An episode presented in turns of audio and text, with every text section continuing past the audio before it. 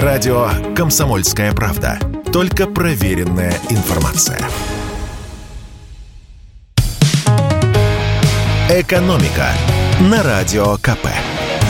Здравствуйте, дорогие радиослушатели! В эфире наш ежедневный обзор самых важных и интересных экономических новостей. И, пожалуйста, уберите от радиоприемников детей, впечатлительных людей и мужчин. Для них сейчас будет не очень позитивная информация. Мужчин в России стали реже приглашать на собеседование. И так делают почти все работодатели, кроме Министерства обороны. Шутка, шутка.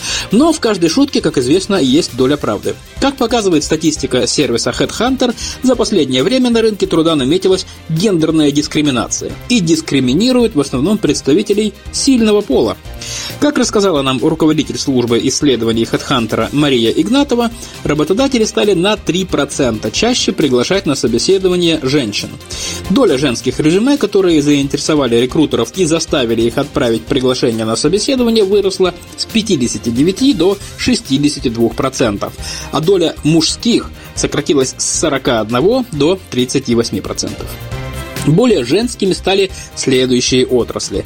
В страховании женщин стали приглашать на собеседование на 9% чаще. В сфере безопасности на 6% и в сфере фитнеса и красоты на 5%. Причем особенно вырос интерес к соискательницам предпенсионного возраста, то есть э, к тем, чьего мужа, скорее всего, не призовут и им не придется нервничать и отпрашиваться с нового места работы. Регионы, в которых сильнее всего вырос интерес к женщинам-соискательницам, это Чукотка, Кабардино-Балкария, Карачаево-Черкесия, Владимирская область, Ненецкий автономный округ и Чечня. В HeadHunter э, назвали вещи своими именами и констатировали, что снижение интереса к соискателям мужчинам, скорее всего, связано с рисками частичной мобилизации. Но, с другой стороны, не забывайте, что приглашение на собеседование лишь один из этапов набора, и это не всегда означает, что вас обязательно возьмут на работу. Выходит, мужики, не все так плохо. Наверное.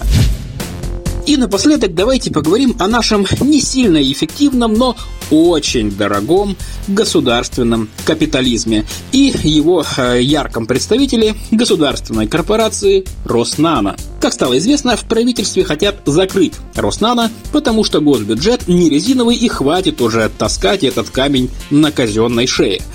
Коротко напомню вам всю эту историю, как все начиналось. Роснано создавалась 15 лет назад как инвестиционная корпорация с государственным финансированием. Ее задача – находить на рынке молодые перспективные фирмы, связанные с нанотехнологиями, вкладывать в них деньги и помогать им развиваться. Нанотехнологии, если вы вдруг забыли, это работа с микроскопическими частицами. И вот на эти цели государство выделило 130 миллиардов рублей. Тех еще рублей, до кризисных. Схема была выбрана следующая. Роснана покупала акции тех самых молодых компаний, а когда эти молодые компании взрослели, крепчали и дорожали, государственная корпорация продает свои акции и получает прибыль. Во главе компании поставили, как вы помните, эффективного менеджера Анатолия Чубайса, который до этого 10 лет руководил государственной энергетической компанией РАО ЕС России и которая с его уходом перестала существовать. Правда, вот те самые молодые перспективные фирмы, в которые э, должно было вкладывать деньги Роснана, куда чаще загибались, чем выживали. Ну, это обычное рыночное явление. Но вместе с ними испарялись и деньги, которые вкладывало государство. В итоге деньги эти кончились довольно быстро, и Чубайс принял решение, что нужно занимать деньги у банков. Но занимали почти еще 150 миллиардов рублей. И под это дело Чубайс выбил государственные гарантии. Это означает, что поручителем по кредитам стало государство, и в случае проблем с выплатами у Роснано долги должно было выплатить правительство. Как вы уже догадались, все эти 150 миллиардов компания потратила, но заработать серьезных прибылей так и не сумела. И вот, в 2020 году Чубайс покинул Роснана, а долги остались. И когда пришла пора возвращать деньги банкам, Роснана вспомнила о госгарантиях. Правительству пришлось платить, чем оно и занимается по сей день. Но вечно терпеть это правительство не собирается. К тому же санкции еще больше усугубили финансовые проблемы Роснана. Поэтому в Минфине посчитали, что эвтаназия обойдется дешевле терапии. Ведомство предлагает расформировать компанию, ее имущество продать, чтобы из этих денег погасить хотя бы часть долгов. Теперь вопрос о банкротстве Роснана будут решать на уровне руководства страны. «Экономика» на Радио КП.